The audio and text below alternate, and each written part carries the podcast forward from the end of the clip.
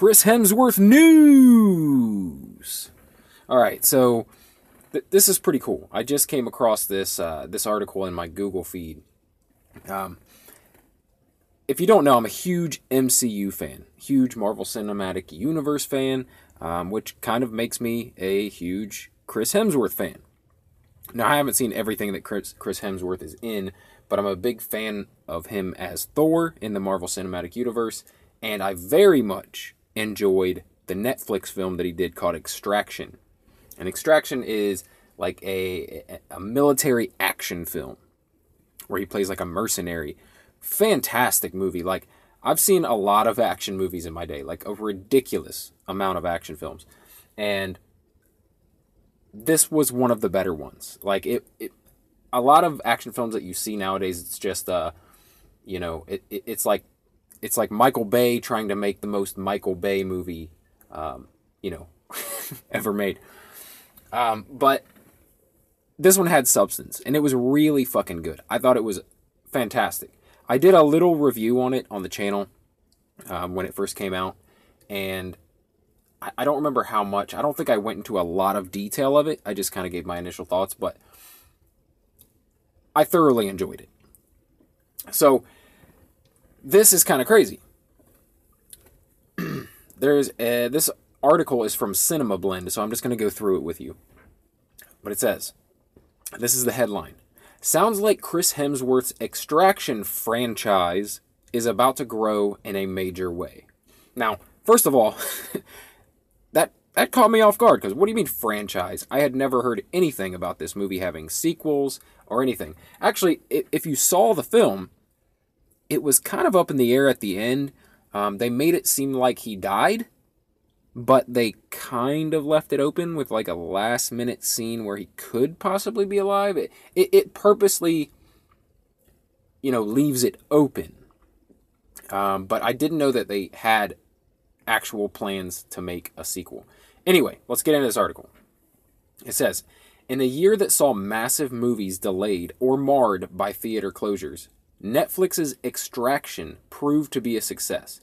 Although the Chris Hemsworth led film was always meant to hit streaming, I don't think anyone could have predicted how much of an impact it would have. Not only did it receive mostly positive reviews from critics, but it also became the most watched film in Netflix history. So it didn't come as much of a surprise when the streamer greenlit a sequel. However, writer and producer Joe Russo is now teasing much more for the future of Extraction. Joe Russo, whom most know for his work with the Marvel Cinematic Universe, wouldn't give too many specifics, but he says the streamer is considering creating a universe of extraction related films. As a result, a few of the film's characters could end up with spin offs of their own. And this is the quote from him I'm still not going to commit because I think it's more exciting to surprise people. But I will say this we're working at building out a universe of films that could potentially explore some of the other characters from the first movie and some new characters and see more historical interaction between the characters. So if you're interested in David Harbour's character, you just may get to see him in a future Extraction movie. It goes on to say, uh, Extraction introduced a lot of interesting characters, each with a different, uh, with different shades of gray. With this, there's definitely plenty of room to flesh them out. When it comes to spin-offs, David Harbour's Gaspar is definitely a prime candidate. It would be nice to see a prequel film that chronicles his life before the events of the film. It would also be cool to see young Ovi, or Avi, headline a film of his own. Based on Joe Russo's comments to Collider during the CCXP panel, it sounds like Joe and Anthony Russo are taking some cues from the MCU in crafting this new world. So it would seem that audiences can definitely expect a bit of crossover.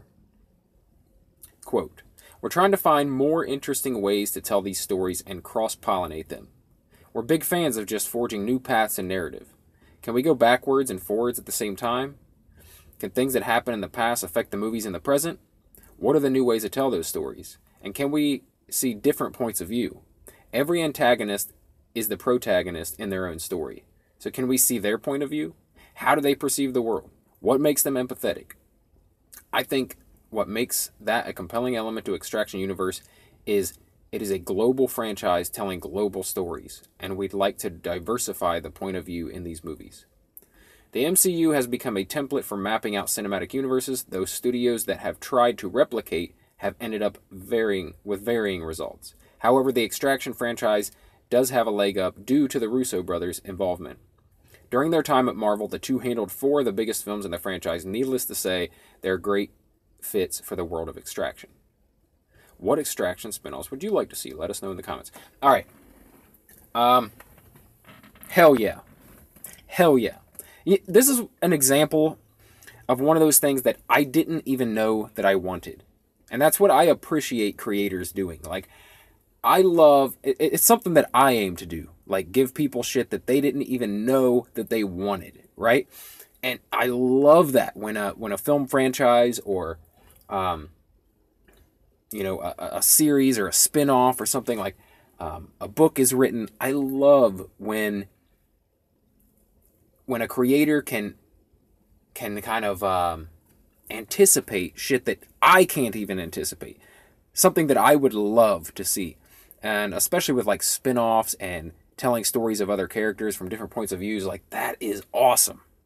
Awesome. Stuff that I would never think of. Like, I never sat down and said, man, I'd like to see one of these uh, kind of villains in this uh, extraction movie. I'd like to see a movie from their point of view.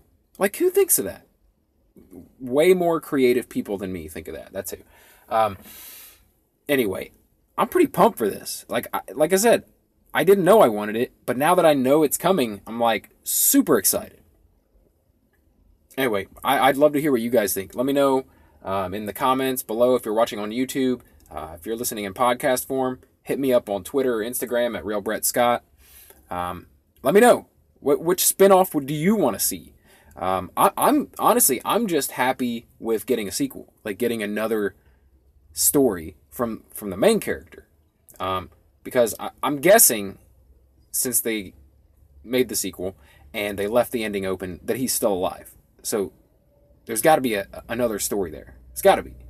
And I would love to also I'd love to see some prequels. I'd love to see some backstories because obvious obviously this main character is severely damage. He has like severe PTSD. He has severe, uh, you know, things have happened to him in the past, significant things, and so I want to see. I want to see what those things are. Anyway, let me know. I, would love to know what you guys want to see. And also, hey, maybe you didn't even like Extraction. Let me know. Do you think this is a dumb idea that they're doing this? Um, you know, sometimes I get tired of it too. Like, I, I get tired of everything having to have a sequel or a spin off or a universe, right? Um, but but with this one, surprisingly, I'm I'm game. I'm I'm kind of kind of excited. All right, if you like videos or podcasts like this, um, where here's what I do. Every day I try to pick a random topic, something I'm interested in, something I think is interesting to talk about, and I talk about it. Uh, it's everything from entertainment and pop culture to politics to life stories, uh, just anything that comes to mind that I feel like is uh, is worth talking about. So if you can vibe with that, if that's something you're into, then please subscribe for more or favorite or follow the podcast. And if you do, if you do decide to stick around, then I'll talk to you again tomorrow. Later. All right, so the other night I was listening to Tell 'em Steve Dave. If you don't know what Tell 'em Steve Dave is, it is a podcast featuring um, Walt Flanagan and Brian Johnson from Comic Book Men. Comic Book Men, the show from AMC uh, that got canceled last year. And um, also features Brian Quinn, uh, Q from the Impractical Jokers. And they were chatting like they normally do. I, I love this show. I, I listen to this every week. And um, they're chatting like normal, and Q says to Walt, he's like, "Hey, uh, would you, if you had the opportunity, would you be interested in doing it again? Would Would you be interested in doing Comic Book Man again?" And this show ran for like seven seasons on AMC, and um, and uh, he, wasn't sure how Walt would approach it. Like, is he just done with it at, at this point? Um, would would he want to do all that again? And um, to his surprise, and, and kind of to my surprise as well, um, Walt was like, "Yeah, yeah, I'd definitely be up for doing that again. I would love to do that again." And um, he's like, uh, "Really? Okay. Um, well, he's like, here's what I'm thinking. He's like, I'm thinking about because Impractical Jokers is is so big on truTV. Um, you know, we basically could do whatever we want, and um, they're they're willing to uh, give us whatever we want because it, it's like the most successful show on truTV, and um, I think they're coming back for like their tenth season or something ridiculous. Um, and so he's like, I, I'm I was thinking I would pitch the idea of bringing back Comic Book Men, but to truTV instead of AMC. Um, and Walt was like ecstatic about this. He's like, yes, yes, that'd be awesome, you know? Um, so, and, and, and, Brian as well, Brian Johnson also was like, yeah, I would definitely would do that again. Um, and so obviously they, they, they, still have to like talk it over with Kevin Smith, who owns the comic book store uh, that they that they ran everything out of, and I'm guessing had something to do with the contract um, with with AMC when they did the original Comic Book Men show. And here's the thing, I am, am a huge comic book nerd. Um, I, if you look back at some of my previous videos, you might be able to tell that. Um, I, I, actually have a, uh, a, a Disney Plus MCU Marvel Cinematic Universe podcast that I do, and um, it's it, it, it's a big part of my life, right? Um, but I'm not going to lie and say like I, I, was a diehard comic book men fan. I was always aware of the show. I thought it was a cool show. Um, you know, it's like the it's like the geek version of Pawn Stars, right? People come in, they try to hawk their geek stuff in, in the in the comic book store, and um, it was just fun. It was a fun it was a fun show. I definitely did not watch every single episode of the show, um, but I tuned in from time to time, and it had good ratings. That's what the crazy thing is. Like it, I'm not really sure why it got canceled. It ran for seven seasons, um, and for especially for the time slot, like it was on at like 11 o'clock at night and had really good numbers for that. You know, it was on after The Walking Dead and uh, The Talking Dead, and and I, I, did a video. I remember when the show got canceled, I did a video saying like, man, I'm, I'm disappointed to see that, like because it was always something like that was there to tune into if I wanted to. And uh, when I did, I had a good time. I loved it. Um, so this is good news. I, I'm excited to hear this, and I hope it works out. And from the way that Brian Quinn is talking, it seems like it should be a shoe in. Like it should be an easy thing to accomplish. It's really just comes down to like contracts and numbers and, and you know, all that. So, um, hold on a second. Sorry, I had to fix the uh, the rigged up lighting here. Um, but yeah, I would love to see this happen. I think it'd be, I think it'd be fantastic. And honestly, I would probably watch it more now. Now that I'm a huge fan of Tell 'em Steve Dave and of these people who actually uh, were the stars of the show and and ran the comic book store, I think I would be even more excited to tune in to it now than I was when it originally aired. And I'm sure like original diehards of the show are like, ah, fucking poser. But it's whatever, man. Like I, I don't I don't care. Um, I, I just I enjoy what I enjoy, and I really enjoy the Tell 'em Steve Dave podcast, and I would love to see comic book men come back. Uh, but this is cool news, and I haven't seen anyone talking about it yet, um, like YouTube or really much on social media. And I thought, like, I don't know, it'd be something cool to bring up. So I want to hear what other people think. Like, is this something that eh, should be done? You know, okay, had a good run, but let's move on. Or do you want to see this come back? And I'm guessing a lot of the, the, the diehard fans of the original comic book men um, would, would be ecstatic to see it come back. Um, but I, I don't know. It, it's going to be different, right? It's going to be it's going to be on a, a different network. Um, so I'm guessing things would depend on that network, like how it would how it would change. They they talked about um, on this podcast like some ideas to kind of bring new life into the show. You know, um, possibly bringing in, um, you know, bringing in some diversity, bringing in a, a, female geek to work in the the comic book store, and I think that would be awesome. That would be awesome.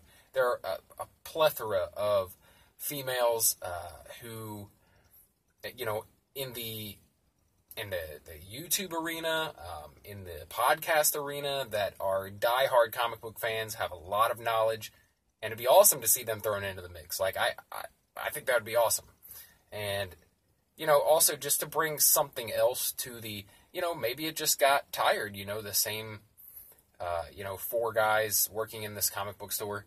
Uh, week after week after week. Uh, as much as we love those guys, uh, it'd be cool to throw something else into the mix. So I, would love to hear what you guys think, what what fans of the original show think about it coming back, and also about you know the the possibility of them changing some things up because obviously some things will probably change. I honestly bet they would have more creative control, and I have a feeling Brian Quinn would be on the show a lot more often. Like I guess originally he was supposed to pop in a lot more often on the original and um, it, just, it just never really happened. But with them being on the same network, possibly working, um, you know, uh, in closer proximity in terms of like, um, you know, planning things out or scripting things, like, uh, you know, they might be working in, in some of the same like offices or studios. I, I don't know. Um, obviously, it's run out of a comic book shop, so they can't really move that location. Um, but I'd love to see it, and I love anything that's going to keep the comic book industry alive for just a little bit longer um, because you know it, it's been dying out for for a long time, and it's a sad thing to see because, man, most of the money made in Hollywood these days are it's all based on comic books. Like it's incredible, and, and it's sad to see that that original source material is is you know um, it's dying in a way, you know, um, or it's going digital. Um, so there's not as many brick and mortar stores, comic book stores. Um, so I don't know. I, I want to hear what you guys have to say, though. Uh, let me know in the comments below. If you're listening to this in podcast form, um, hit me up on social media. On uh, hit me up at Real Brett Scott on Twitter or Instagram, and let me know what you think. Um, if you enjoy videos like this or podcasts like this, where here's what I do here. Every day I pick a random topic to talk about something that I'm interested in, and I, I hope that other people are interested in, and I talk about it. I'm not perfect. It's not every single day, but it's damn close. Damn near every single day, I come through with a new topic. So if you're interested in that and getting something new and random in your feed every day, please subscribe for more or favorite or follow the podcast. If you decide to stick around, you decide to subscribe or favorite or follow, then I'll talk to you again tomorrow. Thanks. This is probably going to be a quick one, um, but I just I, I, was thinking about something today uh, while watching the latest episode of The Mandalorian. Um, this show, The Mandalorian, is saving Star Wars. In my opinion, it is saving the franchise. Hear me out on this because over the past, I'd say, what, five years, ever since uh, The Force Awakens came out, right? Uh, slowly but surely, fans have been losing faith in the Star Wars franchise it, it's pretty obvious. Most fans were on board with the first film. Um, the second one, it took like this 50 50 dive where like half the fans were like, fuck this. Nah, I, I don't like it. Right? Then the third film was so wacky because of changing directors and, and trying to change the storylines to make it fit what the new director wanted and the new writer wanted. Um, it, it, it really took a toll on the actual film and on the whole, entire storyline. Um, now, I enjoyed all all three of these films, um, but I do think that they go in order, like best to worst. Right, Force Awakens and The Last Jedi was like, okay, uh, all right, they're going a little different here, um, but I can go with it. Uh, but then the third one, it just, it was kind of like, okay, you know, it's, I guess this is Star Wars. Um, but I didn't hate any of them. Um, but a lot of fans did. Okay, and I feel like a, a, good portion of the fans by the end of the third, uh, the, not third film, but the ninth film in the franchise, um, in the Skywalker saga, by the end of that film, a good portion of fans were soured on Star Wars. You know, including me. I was like, I'm still, I'm still on board, right? Because I fucking love Star Wars. I love it. I love it way more than just the the Skywalker uh, Skywalker saga. I love the books. I love the comics. I love the animated series. Like uh, I'm I'm pretty deep in this stuff. I like the Old Republic stuff. I like everything. Um, and even me, you know, I was kind of like, all right, you know, hopefully Disney Plus does something good with this Mandalorian series and and whatever other series they start to do.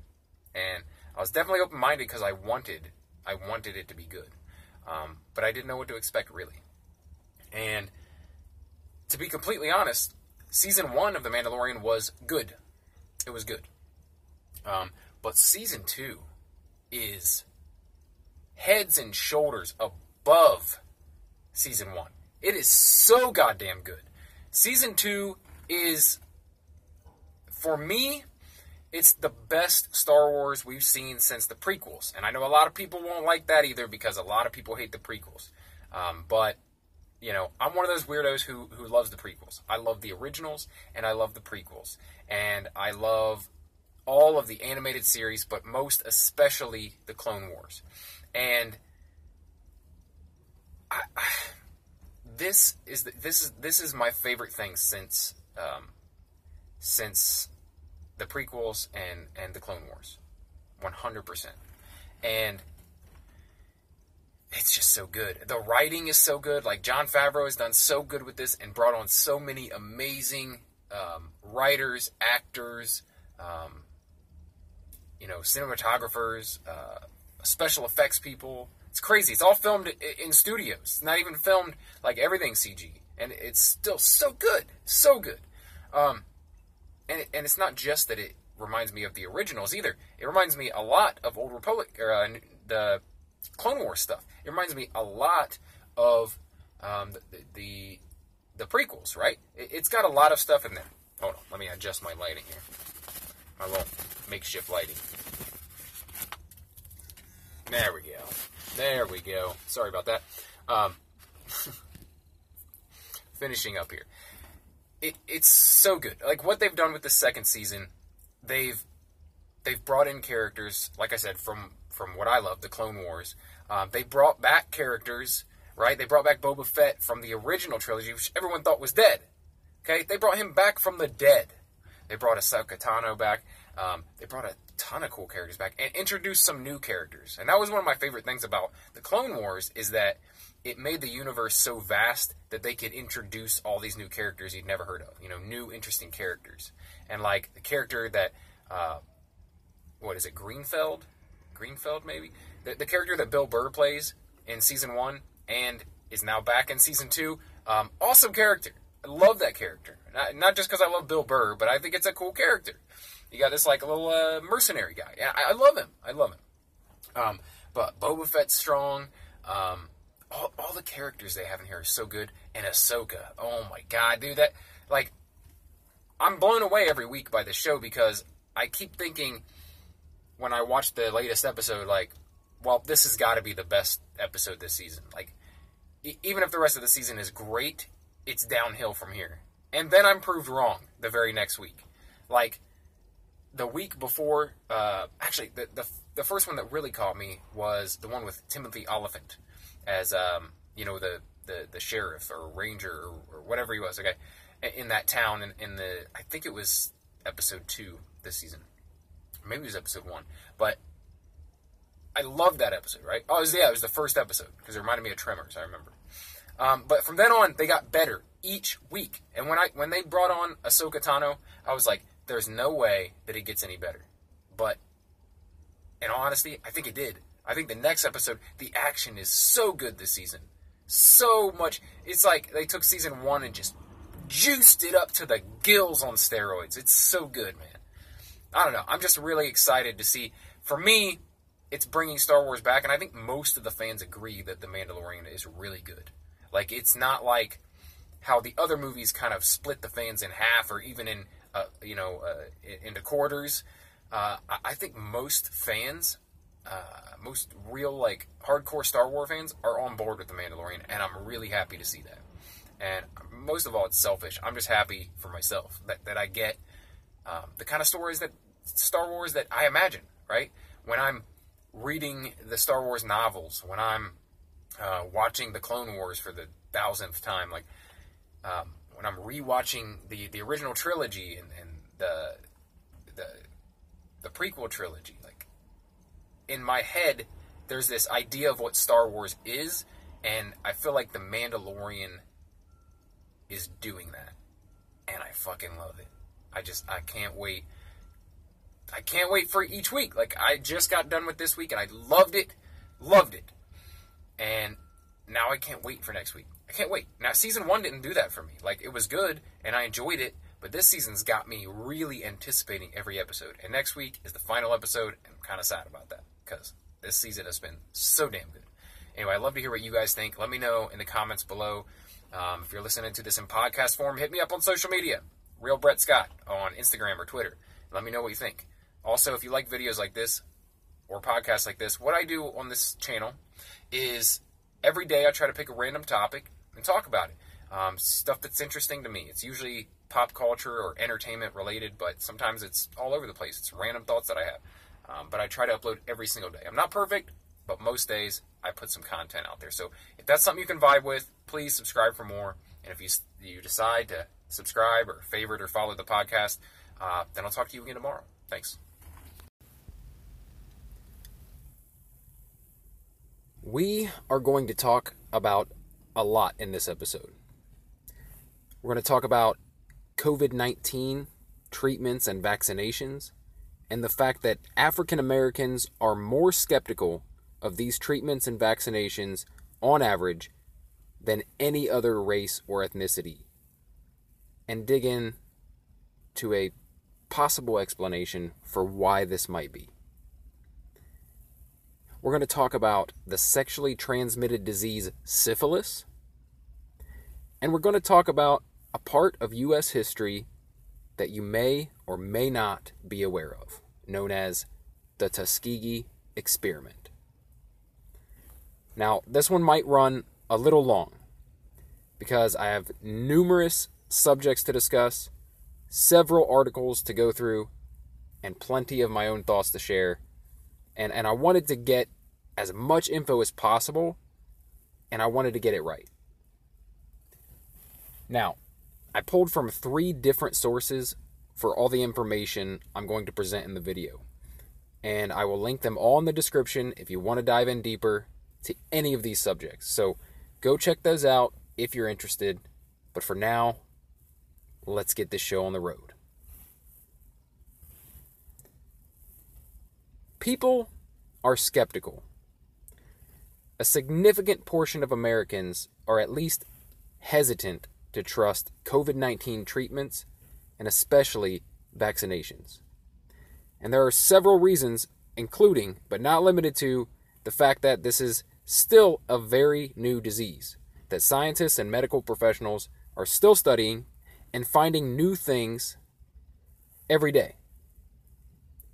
Also, the vaccines were fast tracked like never before in history, at least that I can recall. They've never developed a vaccine this fast, like so quickly, to deal with a novel disease. So it stands to reason that people would naturally be skeptical when it comes to the viability and the safety and the side effects of the treatments for such a new sickness that we still don't fully understand. Now, while I said that many Americans are skeptical, no one, it seems, is more skeptical of these treatments than black Americans. And just so you know that I'm not talking out of my ass here, here's an article from Pew Research that talks about just that.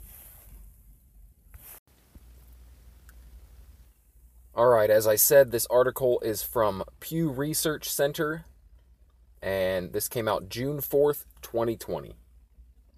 The headline is Black Americans face higher COVID 19 risks. but are more hesitant to trust medical scientists and get vaccinated. Black Americans have been hit hard by the coronavirus outbreak, accounting for a disproportionate share of COVID 19 deaths. At the same time, they stand out from other racial and ethnic groups in their attitudes toward key healthcare questions associated with the outbreak. In particular, black adults are more hesitant to trust medical scientists, embrace the use of experimental medical treatments, and sign up for a potential vaccine to combat the illness, according to a recent Pew Research Center survey. And then they have um, they have a a big graph here, but this this kind of this kind of tells what it is. Nationally, black Americans account for about 13% of the US population, but 24% of the coronavirus deaths for which racial or ethnic information was available as of June 2nd. The disparity is particularly wide in some states. In Kansas and Wisconsin, black people account for 6% of each state's population, but 29% and 26% of deaths, respectively. The biggest proportional disparities out of the states for which demographic data on the coronavirus deaths is available. In Missouri, blacks account for 12% of population, but 37% of deaths. In eight states overall, the black share of coronavirus deaths is at least twice as high as the black share the population. Public health experts have offered a mix of explanations for these disparities. They include higher rates of pre existing health conditions that increase the risk of complications from coronavirus, social and economic factors that contribute to health risk, and long standing inequities in health care across um, access and outcomes for black Americans compared with other racial and ethnic groups. The experiences and attitudes of black Americans during the coronavirus pandemic have drawn national attention. This analysis is based on data from multiple sources. Data about the COVID 19 deaths among black Americans is drawn from the COVID Tracking Project. Um, okay, and then it goes on to tell where the data came from. Um, here are the questions used for this report, along with responses its methodology. In the center's recent survey conducted April 29th to May 5th among 10,957 U.S. adults, around 7 in 10 black adults, 71%, said public health officials like those at the Centers for Disease Control and Prevention are doing an excellent job or good job responding to coronavirus outbreak. The views of black Americans on this question are about the same as those of Hispanic and white adults. But when it comes to broader expectations and trust in medical researchers, black adults are more wary. For example, 35% of black Americans have a great deal of confidence in medical scientists to act in the public interest, compared with 43% of white adults. Similar patterns appear on other questions too. Around half of black Americans, 53%, have a mostly positive view of medical research and scientists, compared with around two thirds of Hispanics, 67%, and 68% white adults. And around 6 in 10 black adults have a mostly positive view of medical doctors versus 75% of white adults. The less trusting and less positive overall views that black adults express toward medical experts are in line with those documented in past center surveys. In January 2019 survey, for instance, black Americans expressed more mixed views about the effects that science has had on society, and they were more likely than whites to say misconduct among medical experts is a big problem. In the more recent survey, black adults also expressed more wariness than Hispanic and white adults about some forms of medical care, including expanding access to experimental drugs before clinical trials are completed, and is occurring now with uh, the coronavirus patients. A 57% majority of black adults say the risks of expanding experimental treatments outweigh the benefits, while 41% say the benefits outweigh the risks. Hispanic 53% and white adults 63% are more likely than black adults to say the benefits outweigh the risks. Meanwhile, a little over half of black adults, 54%, say they would definitely or probably get a coronavirus vaccine if one were available today, while 44% say they would not. Hispanic and white adults are far more likely to say they would get the vaccine. 74% in both groups say they would, while around a quarter say they would not. So, as I said, I uh, I researched this a little bit. I, am not just talking out of my ass. Um, this this is real. Uh, it's a real thing. I'm not just making things up. This is not just my view of things. Um, it, it's documented. This is how different races and ethnicities uh, feel about medical research and science, kind of overall, and how trusting they are of you know experimental treatments or new treatments and vaccines. Um, so so it's a thing. And now, uh, the next thing I'm going to dig into, it might seem unrelated at first, but when we get to today's main point, um, the main story that I wanted to talk about today, which is the Tuskegee study. Uh, I said the Tuskegee experiment earlier, but it's uh, officially it's called the Tuskegee study.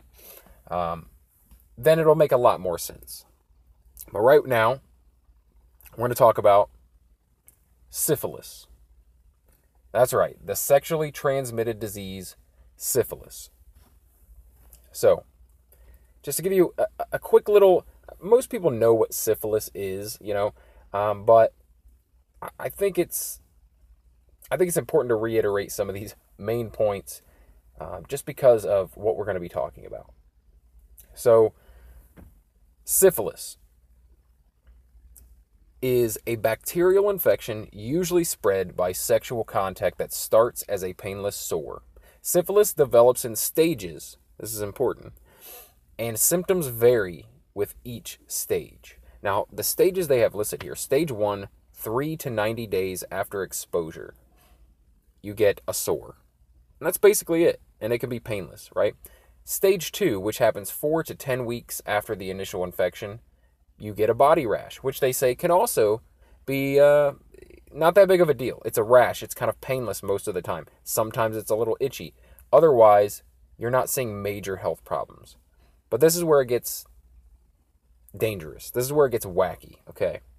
Stage three affects internal organs. Stage three sets in 3 to 15 years after initial infection. And I have a list here of kind of like what, what happens there. Stage 3, the final stage, can result in damage to the brain, nerves, eyes, and heart.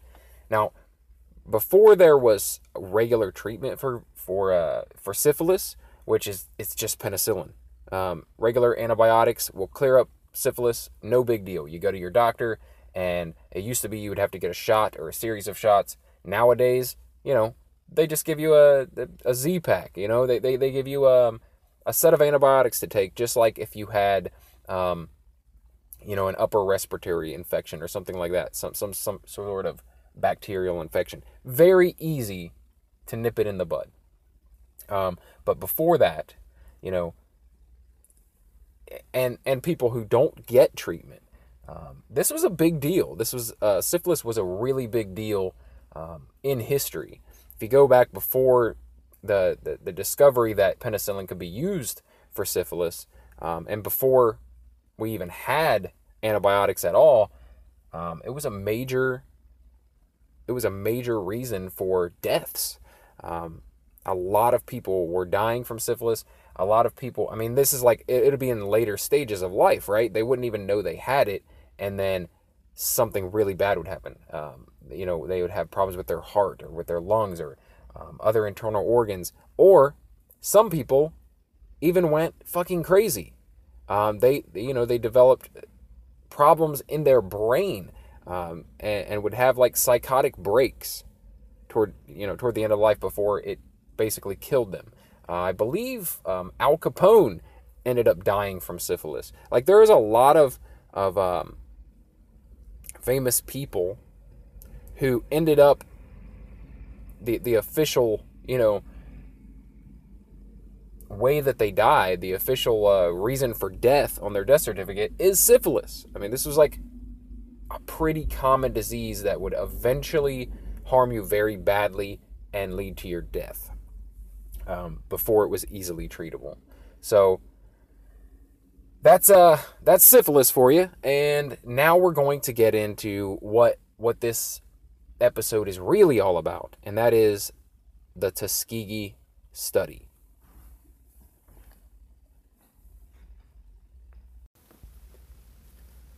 All right, before I dig into this article, I'm going to give you a general overview of the Tuskegee study. Um, this was something pretty diabolical, okay? This was, I, I call it an experiment, and some people call it an experiment, but it's a, officially, it was a study, right? Um, what they did in the late 1920s is they decided this is medical researchers, um, government entities. Um, they, they, they wanted to see what the long term effects of syphilis were on African Americans. And this was a this was a major problem with African Americans. Um, they they weren't they, they were having different problems than other ethnicities when it came to um, syphilis and how it affected them um, at later stages, but they didn't know enough about it. So these researchers wanted to find out what happens when you do not do any kind of treatment for African Americans with syphilis. And so they did this. Let, let, let, me just dig into the article now. That that's the overview. Okay, um, they they did these experiments. Uh, they did this study without the knowledge of the people that were in the study. They did not tell the participants that they were part of a study. All they told them is that they were getting free health care.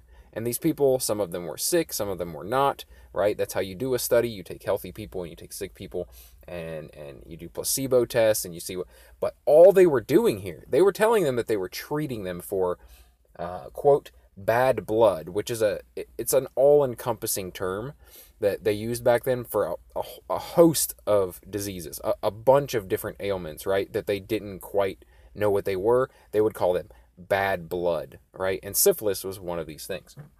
And so they told these participants, you're getting free medical treatment from the government.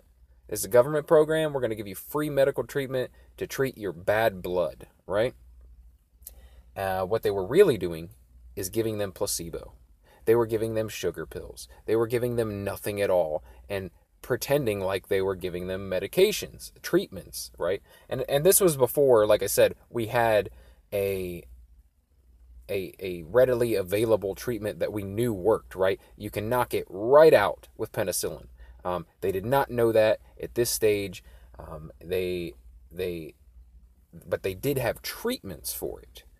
The only problem is in this in this uh, study they were doing, they weren't actually giving anyone any kind of treatment. They were giving them all placebo, and they were just comparing the healthy participants with the ones that had syphilis, and they were watching to see what happens and documenting it. And that was it. That was it. And the worst part of it um, I mean, we'll, we'll dig in really deep in this article, but the worst part of it was that even when they discovered years later that the best treatment was to use penicillin to knock this thing right out and cure people of the disease, they kept the fucking experiment going. They didn't tell them they didn't tell them they were part of a study. They didn't tell them they had syphilis. They didn't tell them they had a cure for it. Nothing. They just kept watching these people get worse and worse through the years. So let me it's it's it's it's absolutely like it, it's abhorrent. It's it's ridiculous. It's it's terrible, right?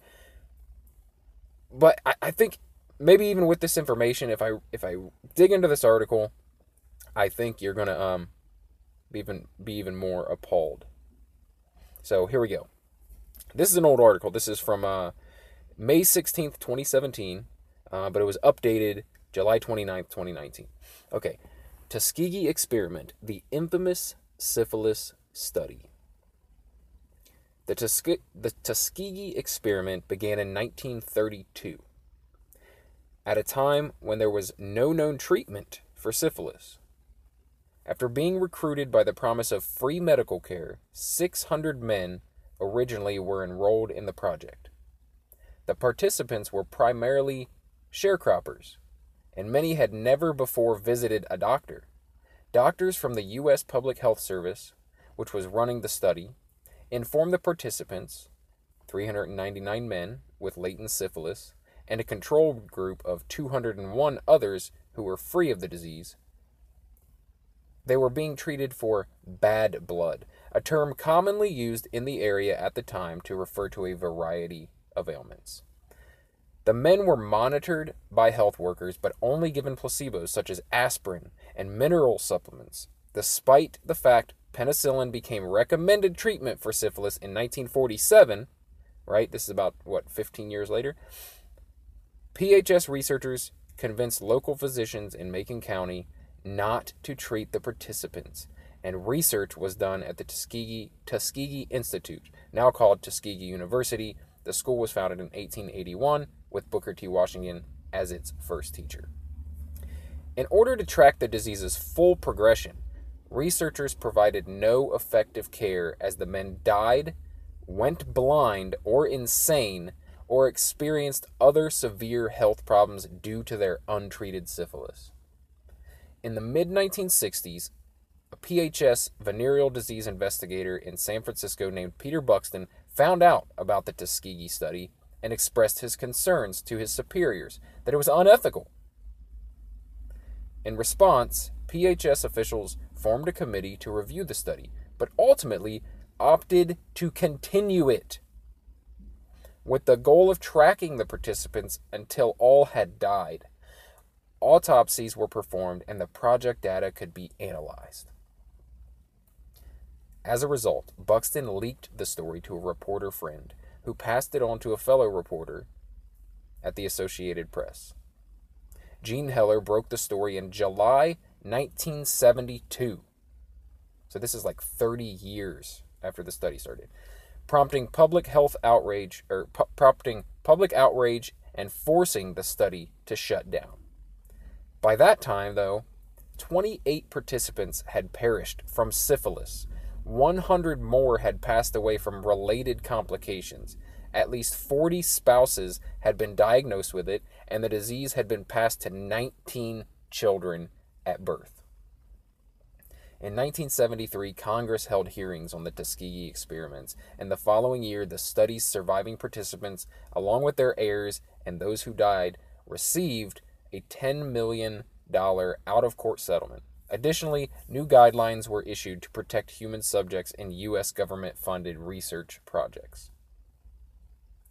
In 1947, the Nuremberg Code was established in response to Nazi physicians forcibly performing gruesome experiments on prisoners concentration camps during World War II. The document set forth basic ethical principles for medical research involving human subjects, such as the requirement that a person must give informed consent before participating in an experiment. As a result of the Tuskegee experiment, many African Americans developed a lingering, deep mistrust for public health officials. In part to foster racial healing, President Clinton issued a 1997 apology stating the United States government did something that was wrong, deeply, profoundly, morally wrong. It is not only in remembering that shameful past that we can make amends and repair our nation, but it is in remembering that past that we can build a better present and future. During his apology, the president announced plans for the, the establishment of Tuskegee University's National Center for Bioethics in Research and Healthcare. The final study participant passed away in 2004. In 2010, President Barack Obama and other federal officials apologized for another unethical U.S. sponsored medical study conducted decades earlier in Guatemala. In that study from 1946 to 1948, nearly 700 men and women, prisoners, soldiers, mental patients, were intentionally infected with syphilis. Hundreds more people were exposed to other STDs as part of the study without their knowledge or consent. The purpose of the study was to determine whether penicillin could prevent, not just cure, syphilis infection. Some of those who became infected never received medical treatment. The results of the study, which took place with the cooperation of Guatemalan government officials, were never published. The American Public Health Research researcher in charge of the project, John Cutler, went to become a lead researcher in the Tuskegee experiments. So that's it. That's uh that's the Tuskegee experiment, the Tuskegee study, and it's fucking terrible. Um I didn't know the details of this study. In fact, I, I heard from someone at some point that that um they had intentionally given these participants uh, syphilis. Now, while I wouldn't put that past, um, obviously you can't put it past uh, our government and, and uh, these medical researchers to do these things. Can't put it past them because they did it. They did it in Guatemala, right? They're saying it right here. Um, but I think I think where I got those mixed up is what it was. I, I think I got it mixed up. I thought the Tuskegee experiment was the one where they where they injected them with syphilis to see what would happen. Um, and while it's uh, it, it's not quite that diabolical, it's still supremely fucked up. It's still like a horrible thing to do to another human being. Like to, to, to pretend like you're helping someone and and just be watching them suffer and, and seeing what happens like yeah i mean it's more than unethical. It's just wrong. It's just wrong at that basic level. Um but yeah i never knew the details of this so i'm i'm really glad i dug into it. Uh, this actually came as a suggestion from my wife um, we were driving in the car one day and, and she asked like if I knew about this and I was like, uh, yeah, I think I've I think I've heard of that.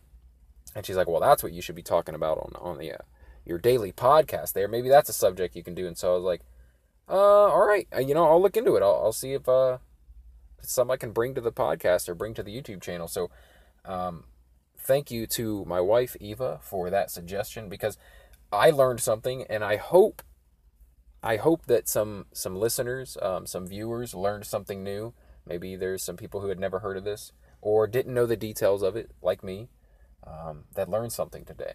So, um, yeah, uh, I that that was my point, obviously, in bringing up the the mistrust of medical research and government entities within the African American community um, and how it's higher than any other racial or ethnic group. And uh, yeah, I, I, fuck yeah. I mean, why wouldn't you be more mistrusting? It's, it's common sense to be. Um, yeah, I, how how could you not have a, a lingering mistrust um, when when you may have heard about this or had this even passed down through generations of like, hey, you can't trust these people in power or these people who, you know, are saying they want to help you because they might be doing something nefarious. Like, makes total sense to me. Total sense. So, um, uh, you know, I mean, that was on me to try to tie that together, this, uh, this kind of recent story with something from the past, and hopefully it gelled well. Hopefully it, it, it made sense to put those things together, and I didn't just, uh, throw two random topics together for you guys. I, I hope that um, putting them together made it a better episode. You know, um, but I'd love to hear what you guys think. Or you know, I didn't go into super detail on this. Maybe you have some stuff to share. Let me know, um, and, and let me know what you thought of this podcast because I you know, I'm kind of inspired by Dan Cummins' uh, Time Suck podcast. And I, I really like doing these kind of deeper dives into a subject. And I'm especially into history. So, you know, that might be a thing going forward where I I do kind of a, a historical deep dive on something. Uh, maybe it'll just be once a week or something, but but that's something I'd like to do because I've always been interested in history and you know I've I've always kind of had this thing where I wanted to to someday teach history. I don't know if I would ever do that, but um, but it's fun for me to to dive into stuff that I don't know about, and I think it's cool if I can share that information with other people. So this might be a thing I keep going, um, if that's something that you guys are into. Um, if not, you know, I, I might still do it anyway because that's kind of what I do on this channel. But um, it, it, if if you enjoy this episode, uh, please like it, please share it uh, if you think it's important information, and if you like what I do here, what I do on this channel is I cover a random topic every day. Uh, a lot of times it's entertainment and pop culture related, but sometimes it's just thoughts on, um, you know, the current state of affairs in the world, um, politics, um, stories from my dysfunctional uh, youth, different things. Um, but I try to put out an episode every day. I'm not perfect, but most days I'm putting some content out there. If that's something you can vibe with, if that if you want something new in your feed every day, uh, please subscribe to the YouTube channel or favorite or follow the podcast. And um, if you decide to do that, if you decide to stick around, then I will talk to you again tomorrow. Thanks.